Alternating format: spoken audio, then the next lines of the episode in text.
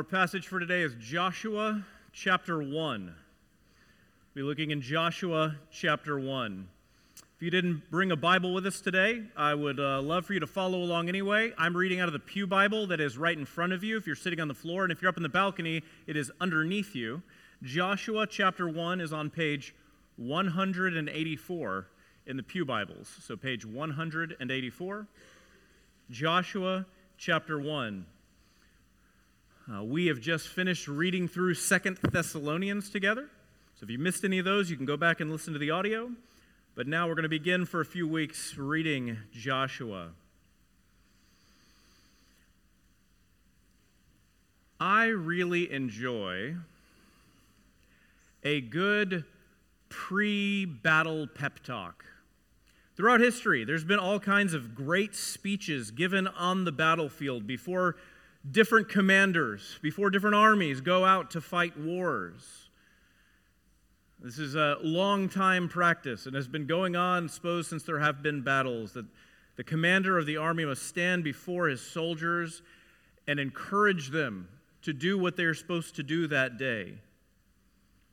I have some notable historical ones for you. First, going chronologically Hannibal Hannibal addressed his troops after crossing the Alps in 218 BC. It says, On the right and left, two seas enclose you, without your possessing even a single ship for escape. The river Po is around you, the Alps behind hem you in. Her soldiers, where you have first met the enemy, you must conquer or die. The same fortune which has imposed the necessity of fighting holds out to you, if victorious. Rewards, then, which men are not wont to desire greater, even from the immortal gods. Queen Elizabeth I, in support of her military, her navy going to fight against the Spanish Armada, wrote and said, I am amongst you at this time not as for my recreation or my sport, but being resolved in the midst of the heat of battle to live or die amongst you, to lay down for my God, for my kingdom, for my people, both my honor and blood. Famously, Shakespeare wrote the Crispin Day speech in Henry V, Act 4, Scene 3 about King Henry at the Battle of Agincourt in 1415. He that hath no stomach for this fight, let him depart. His passport shall be made, and crowns for convoy put into his purse. I will not die with that man who fears his fellowship to die with me. He that outlives this day and comes home safely will stand a tiptoe when this day is named, and he will be roused at the name of Crispian. He that shall live this day and see old age will yearly on this vigil invite his neighbors to feast and say, Tomorrow is St. Crispian. Then he will shed his sleeve and show his scars and say, These wounds I bore upon St. Crispin's day. Old men forget, and all will be forgotten. But he will remember with advantage the feats he did that day from this day until the end of the world. And we in it, we shall remember. We happy few, we few, we band of brothers. For he today that shed his blood with me shall be my brother. Be he ever so vile, this day shall gentle his condition.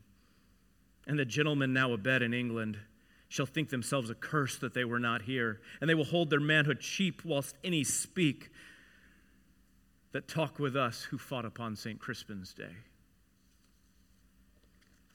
How about something from America? President Abraham Lincoln, speaking to the 166th Ohio Regiment in 1864, thanked them, saying, For the service that you have done in this great struggle in which we are engaged, I present you sincere thanks from myself and from the country. I almost always feel inclined when I happen to say anything to soldiers to impress upon them in a few brief remarks the importance of success in this content, uh, contest. It is not merely for today, but for all time to come that we should perpetuate for our children's children this great and free government which we have enjoyed all our lives. I beg you to remember this, not merely for my sake, but for yours. The nation is worth fighting for to secure such an inestimable jewel.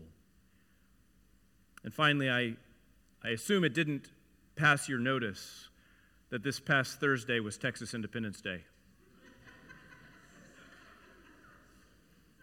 we, we proud Texans were celebrating on March 2nd how the brave Texans fought against the tyrant Santa Anna and won their independence at the Battle of San Jacinto.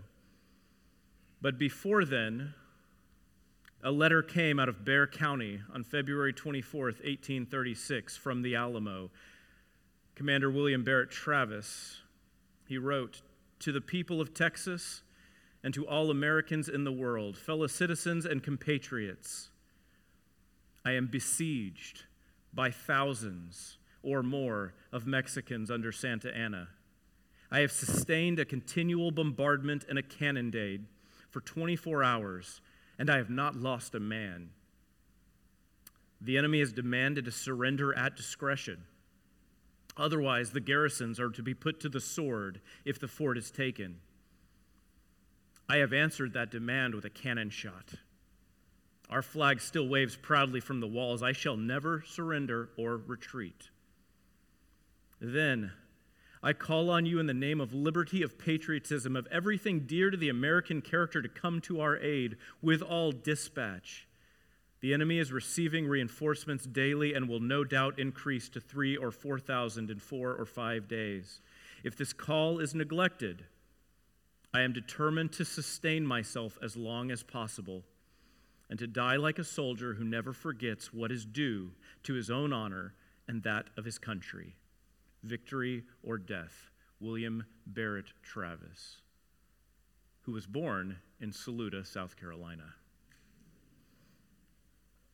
What we have today in Scripture is the military speech given to the people of Israel as they are to enter the promised land. What we have in Scripture today is God speaking to Joshua and Joshua speaking to the people to tell them the story about what is about to happen on this day when they, a bunch of former slaves, are going to go in and receive the land that God has promised to them, though the people occupying the land have terrified them.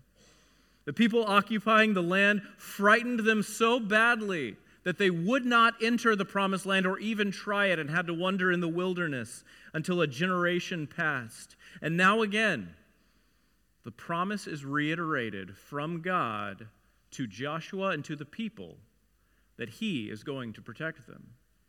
As you think about these famous military speeches, some more inspirational than others, surely, think about what is on the line, what is at stake, and what is called for from those who are going to fight. Let us think about these things as we read the calling of God today. Joshua chapter 1, verse 1. After the death of Moses, the Lord's servant, the Lord spoke to Joshua, son of Nun, Moses' assistant. Moses, my servant, is dead. Now you and all the people prepare to cross over the Jordan to the land I am giving the Israelites. I have given you every place where the sole of your foot treads, just as I promised Moses. Your territory will be from the wilderness and Lebanon to the great river, the Euphrates, all the land of the Hittites, and west to the Mediterranean Sea. No one will be able to stand against you as long as you live. I will be with you, just as I was with Moses. I will not leave you or abandon you. Be strong and courageous. For you will distribute the land I swore to their fathers to give them as an inheritance. Above all, be strong and very courageous to observe carefully the whole instruction my servant Moses commanded you. Do not turn from it to the right or to the left, so that you will have success wherever you go. This book of instruction must not depart from your mouth. You are to meditate on it day and night, so that you may carefully observe everything written in it. For then you will prosper and succeed in whatever you do. Haven't I commanded you? Be strong and courageous. Do not be afraid or discouraged, for the Lord your God is with you wherever you go. Then Joshua commanded the officers of the people Go to the camp and tell the people, Get provisions ready for yourselves. Within three days, we will be crossing the Jordan to go in and take possession of the land the Lord your God has given you to inherit. Joshua said to the Reubenites, the Gadites, the half tribe of Manasseh, Remember what Moses, the Lord's servant, commanded you when he said, The Lord your God will give you rest. He will give you this land. Your wives, dependents, and livestock, they may remain in the land Moses gave you on this side of the Jordan, but your best soldiers must cross over in battle formation ahead of your brothers to help them until the Lord gives your brothers rest, as he has given you, and they too possess the land the Lord your God is giving them. You may then return to the land of your inheritance and take possession of what Moses, the Lord's servant, gave you on the east side of the Jordan. They answered Joshua, Everything you have commanded us, we will do. Everywhere you send us, we will go. We will obey you, just as we obeyed Moses in everything. Certainly the Lord your God will be with you, as he was with Moses. Anyone who rebels against your order, does not rebel against your words and all that you commanded him, will be put to death. Above all, be strong and courageous. This is the word of the Lord for us today. The book of Joshua, the whole of it, fits into scripture like this.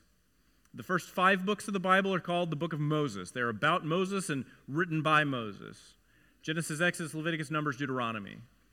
They tell about how God created the world, created everything in it, how sin entered the world, but God's answer to sin was to call a man, Abraham, make him into a great nation, promise him that his children would inherit this particular piece of land, and that all nations and all people would be blessed through his descendants. God is promising a fix for sin from the beginning, and he's kept his promises all along. Even promised that Israel was going to go into captivity in Egypt before it happened. It happened, and he brought them out, and he brought them through the wilderness. He gave them the law through Moses. And now we have Joshua, in which they are going to take the land and start to inhabit it. The purpose of the book of Joshua is this the whole book, very simple. It's that God keeps his promise. Will Israel keep theirs? That's what Joshua is about. From beginning to end, God says, I'm going to keep my promises. No one is even going to bother you as you go in and conquer the land. We are, in the next few weeks, going to talk about Joshua and the Battle of Jericho and all sorts of other incredible battles that happen. The purpose of all of it is that God absolutely keeps his promises. God made a promise to Abraham, and now he is going to fulfill it and give them every inch of land they are supposed to receive. And it'll just leave us with the question what did the Israelites do? Did they keep their side of the promise? So, this is a military hype speech, if you will. This is the pre battle encouragement to the people to go in and do it. There's a phrase repeated over and over again. And what phrase is that? Be strong and courageous. Repeated again and again. Hey, be strong and courageous. If you didn't hear that, by the way, be strong and courageous. You didn't hear that, be strong and courageous. But even more, there's a promise given. And it's more powerful than any speech ever given. It's more powerful than any other words spoken to inspire soldiers. The promise given is this I will be with you. Honestly, if you have that one from God, you've got everything you need. If God says, I'm with you, it's okay. That's the end of it. All you needed in this speech was, I'm with you, and then we're good to go then. Whatever it is you want us to do, whatever battle, whatever place, whatever odds, if you are with us, we're good to go. Everything will be fine. And they have this promise from God I will be with you.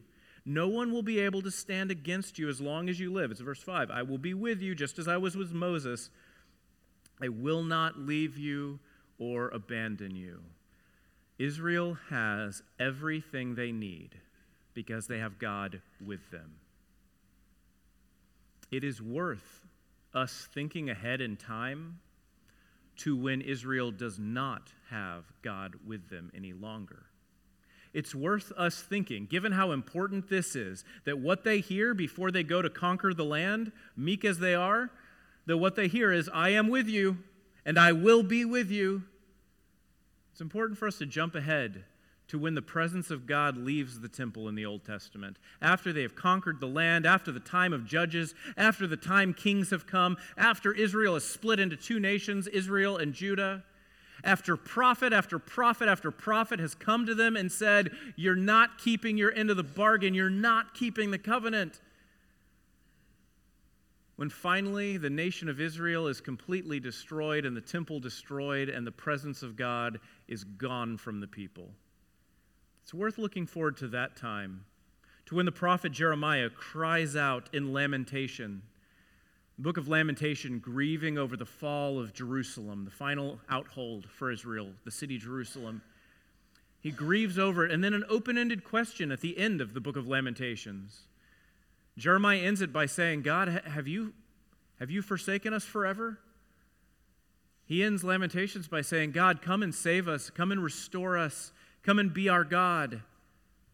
Unless you're done with us this time for good. Are you? This question that comes out at the end of the lament is God done with Israel finally? It's worth remembering. Psalm 137, written after the people of Israel are taken away from the presence of God and taken away from the land, and now slaves far away in Babylon they so far away from this promise, I will be with you. When they don't keep their end of it, they are later grieving as slaves again, just like they were in Egypt, but now in Babylon. And they cry out, Psalm 137 By the rivers of Babylon, there we sat down and wept when we remembered Zion. There we hung up our harps on the trees. For our captors there asked us to sing songs of our tormentors. For rejoicing, they said, Sing us one of the songs of Zion. But how can we sing the Lord's song when we are on foreign soil?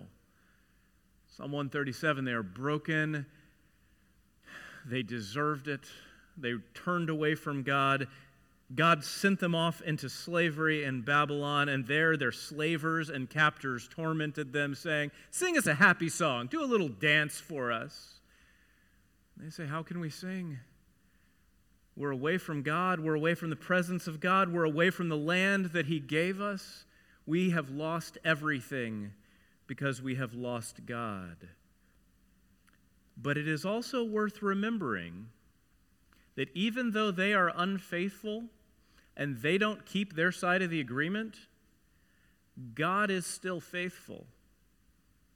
God had promised that someday there would be a descendant from Abraham, somebody who was worthy to rule over God's people, somebody who was worthy to fulfill all of God's plans. If the book of Joshua is telling the story about how God keeps his promise to the Israelites, but the Israelites do not keep their promises, they made some promises here, they're not going to keep them in the rest of the book. They don't keep their promises, but God does.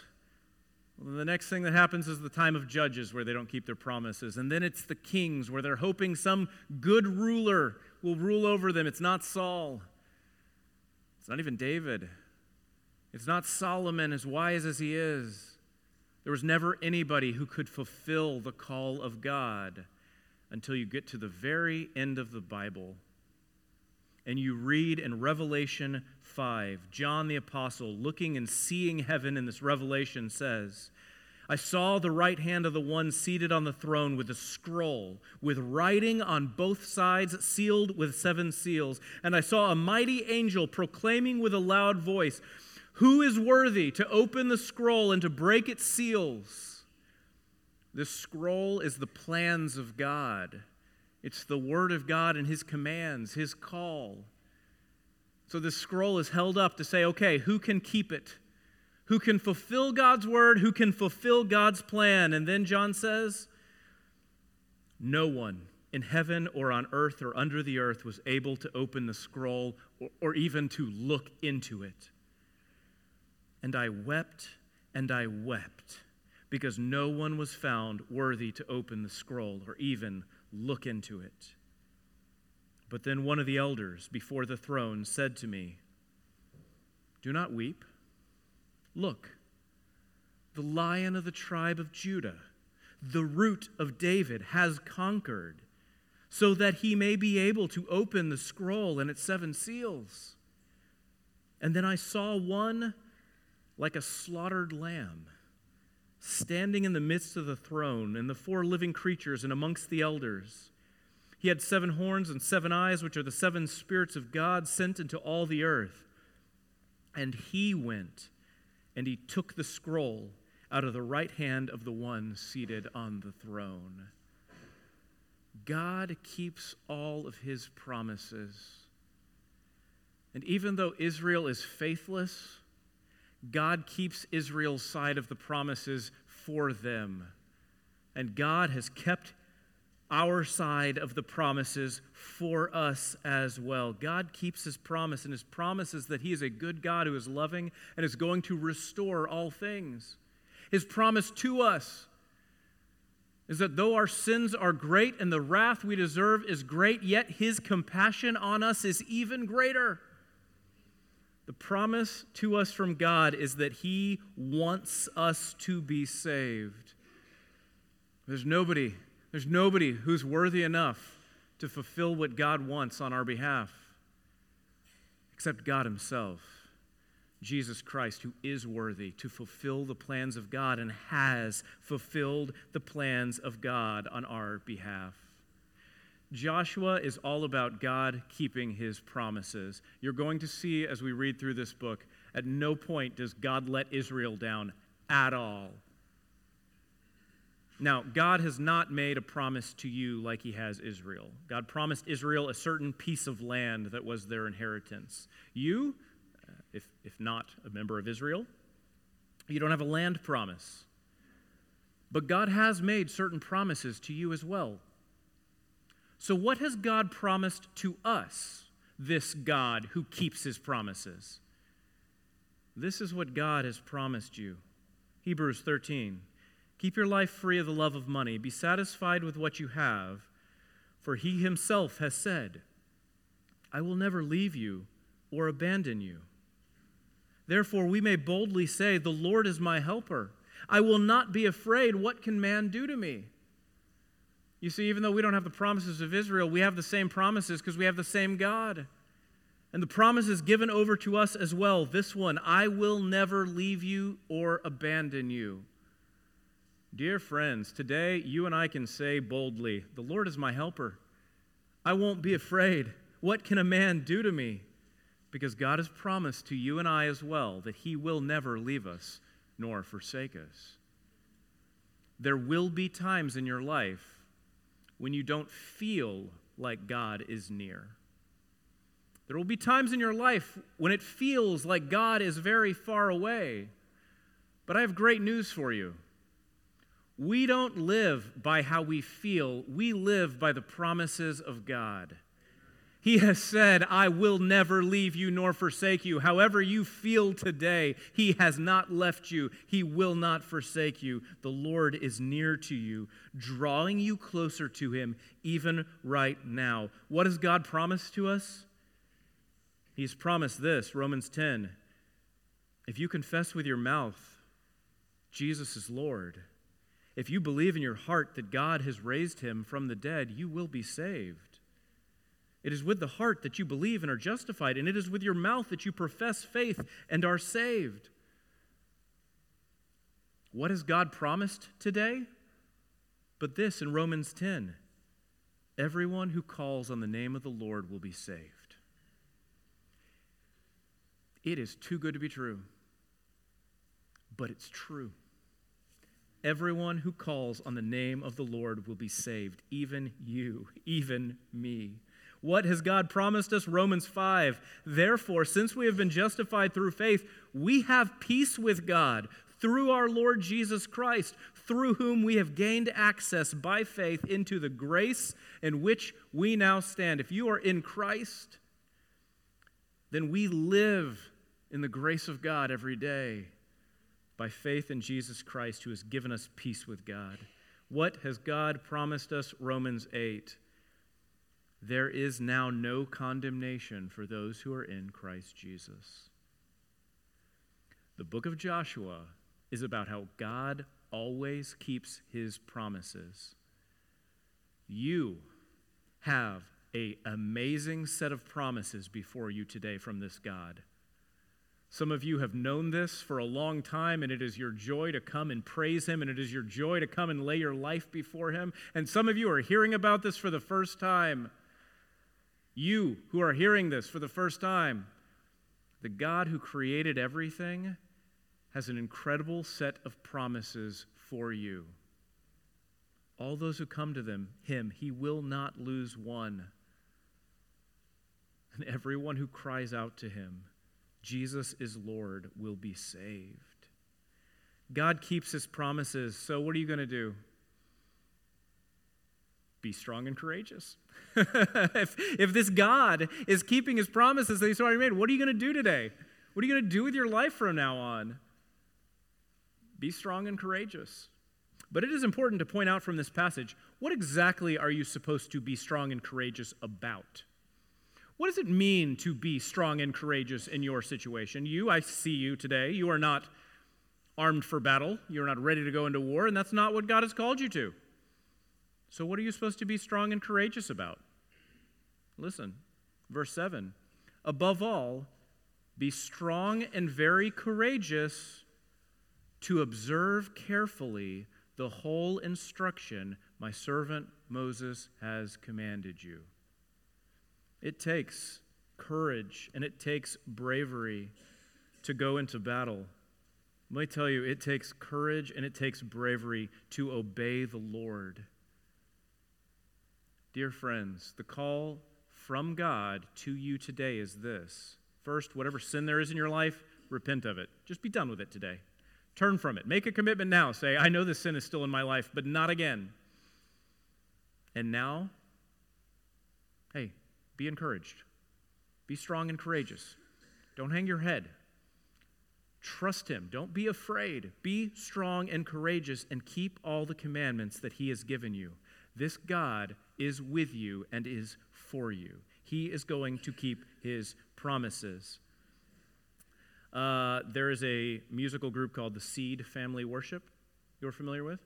I love seed family worship. Seed like S E E D, just like a seed in the ground. And it's children's music, ostensibly, but I listen to it when my kids aren't in the car quite a bit. And there's a, uh, there's a song called, you guessed it, Be Strong and Courageous. It's Joshua 1 6. And my kids know this song, and we sing this song again and again. Be strong and courageous, for the Lord your God is with you. I recommend this song to you. Look it up, it's on YouTube and Spotify. But what are you supposed to be strong and courageous for? To keep the Lord's commandments, to obey Him and follow Him. If His commandment is this, go and make disciples of all nations, baptizing them in the name of the Father, Son, and Holy Spirit, and teaching them to be obedient to everything I commanded, well, then it means other people aren't your enemy that you have to be strong and courageous against. Rather, if you want to use a battle metaphor, the other people are the battlefield we are trying to gain ground over. If the command that he's called you to do is go and make disciples of all nations, and if a disciple is baptized in the name of the Father, Son, and Holy Spirit and being taught to obey everything God commanded, then be strong and courageous and go make disciples. And don't let anything slow you down. This is what God has called you to. It's very different than what other people think about being strong and courageous. Surely there are some people out there who think being strong and courageous means being a bully and being a jerk to people around you. That if somebody offends you, you get loud. if somebody offends you, then you straighten up your shoulders and you go back after them. That is not what it means to be strong and courageous. He has called you to be strong and courageous and to keep his commands, not to attack other people. Listen to how he says it to the 12. When Jesus sends the 12 disciples out in Matthew chapter 10, Jesus says this Look, I'm sending you out as sheep among wolves. This hasn't changed for us either. He says, Therefore, be shrewd as serpents and innocent as, innocent as dove.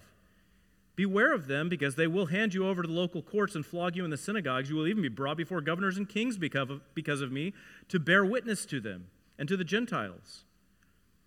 But when they hand you over, don't worry about how you are to speak. You will be given what to say at that hour, because it isn't you speaking, but the Spirit of your Father is speaking through you. Therefore, don't be afraid of them. Be strong and courageous. There is nothing covered that won't be uncovered, and nothing hidden that won't be made known. What I tell you in the dark, speak in the light. What you hear in a whisper, proclaim on the housetops. Don't fear those who can kill the body, but are not able to kill the soul. Rather, fear him who is able to destroy the body and the soul in hell. Aren't two sparrows sold for a penny? Yet not one of them falls to the ground without the Father's consent. But even the hairs of your head have all been counted, so don't be afraid you're worth much more than sparrows. You know, the way Jesus frames it here, the choice is really, when it comes to being strong and courageous, are you going to fear them or are you going to fear him? And to be sure, many, many brothers and sisters in Christ have been put in this situation regularly, and perhaps you have too, where someone tells you to do something that is against what God has commanded you, to, commanded you to do, and you have to make a quick calculation in your mind. And whether you knew it or not, the calculation you're making is Am I going to be afraid of this person and do what they say because I don't want to lose my job or at least get a pay bump or eh, I don't want anything bad to happen, so I kind of want to do what this person's telling me to do. But also, God's told me to do some things. Do you fear the Lord and keep his commands, or do you fear this person? And Jesus says it awfully powerfully here. Jesus says, What's the worst they're going to do to you? Kill you? Yes, that is, that is. But Jesus says, Don't be afraid of them. Jesus, who conquered the grave and is bringing resurrection for all people, he says, You don't have to be afraid about death anymore. I've already conquered it. And, and everybody who dies in Christ will be risen, uh, will rise eternally. But rather, fear the Lord who is over the body and soul, both. Dear friends, be strong and courageous. God's desire, I know that sounds bold, but it, the passage ends this way Don't be afraid. You are worth more to God than small things. God's not cheering against you, and God's not even sitting back impassively saying, Well, what are you going to do? God loves you and desires your salvation. He wants you to obey his commands. He's looking for you to do it. And when you failed in the past, He has already made forgiveness for all of your sins. Come to the Lord now. Be strong and courageous. He is with you, and you can keep His commandments today. Finally, verse 16. There's some talk here in verse 10 to 15 uh, about the divisions of the land. They are they have come out of Egypt on the one side and they've looped around to the far side where some of them have inheritance, but not all of them. Everybody else's inheritance is on the other side of Jordan. So you kind of got to think about how they curved around to the far side. He just says to those who have inheritances on the far side, you've got to go and help your brothers also get their land too, and then you can come back and enjoy yours. That's what that passage is about. What I want to read to you in conclusion is this, verse 16, their response. Here, here's what they say. Everything you have commanded us, we will do. And everywhere you send us, we will go. Just remember that. Hold on to that one for the next several weeks and see if it's true. We will obey you just as we obeyed Moses in everything. Take a moment and think back to the last five books of the Bible. Did they obey Moses in everything? Certainly the word certainly the Lord your God will be with you as he was with Moses. Anyone who rebels against your order does not obey your words at all that you have commanded him will be put to death. Above all be strong and courageous. They tell themselves that. The purpose of this book is to demonstrate that God keeps all his promises and Israel utterly fails to keep their side. But we are not here to beat up on Israel. We are no better and would have done no better. We're not here to say, well, they didn't keep God's promises. We're done with them. Forget about them. Look how much better we're doing at keeping God's promises. First of all, we're still sinners. Second of all, we do have the Holy Spirit empowering us, but we still struggle with sin ourselves. People fail. The Israelites failed. There is nobody who is worthy to fulfill the plans of God except Jesus Christ himself. People fail. And I suppose it is worth us talking about briefly how do we deal with people who we love and trust and care about who fail? You know, there's been plenty of talk about what we do with statues and heroes from the past who did something good and did other things wrong. And this is a really good conversation to have. Because after all, surely not everybody who's had a statue put up is worth having a statue put up about. And surely some statues were put up in mean and vile ways and for mean and vile purposes. We can go on a statue by statue basis, I'm sure. But that's just an illustration. Really, the question is about the statues in your heart, your heroes. People fail, and God does not. Really, the last thing I want to tell you today is you need to find people who you can imitate in the faith. But you don't put your faith in them. All too often, it has happened that when some famous pastor falls from grace or it is demonstrated that they were sinning for a long time, many people who came to trust Christ through that pastor's ministry are utterly devastated and start questioning their own faith as if their faith was in that person rather than in Jesus Christ. It should not be so. We, when we look at people around us, Paul, the apostle, even said, Hey, to a church, he said, Hey, imitate me. I want you to try to do this like I'm doing it. And you need to find people you can imitate in the faith. You need to find some people who are further on down the road than you, who you can learn from. You need to learn from the brothers and sisters in Christ who are around you right now. But when we're talking about other people, we take the good and we pitch the bad. We know that we're all sinners, but we also know that amongst the saints, we are sinners who are saved by grace. Imitate what you can that is good and put away what you can't. But then set as your primary object for imitation Jesus Christ Himself. He will never let you down. We all have people we admire in it. We all have pastors who we look up to. We all have friends in the faith. We all know some senior saints who we love to hear from. We all have in our life, I hope you have in your life, some sweet older church lady who is a constant encouragement and who you say, Man, I want to have a faith like hers. Some of us were able to have excellent fathers. I was. I am. Still not perfect. And as I strive to be an excellent father to my children, they will see me fail as well. So, the best thing that we can do is to point each other towards Jesus Christ. Teach each other and our children how to apologize. Teach them what repentance looks like by showing them, I was wrong, I'm not going to do that again. But more than anything, take what you can from the people around you, and when you see sin, push it aside and ignore it. Set up for yourself godly people who you can imitate but as the primary person you imitate, look to Jesus Christ our Lord, the author and perfecter of our faith. Dear friends, God has kept every one of his promises to you. God has given some incredible promises to you. Put your trust in Christ and then begin a life imitating Jesus Christ as Lord.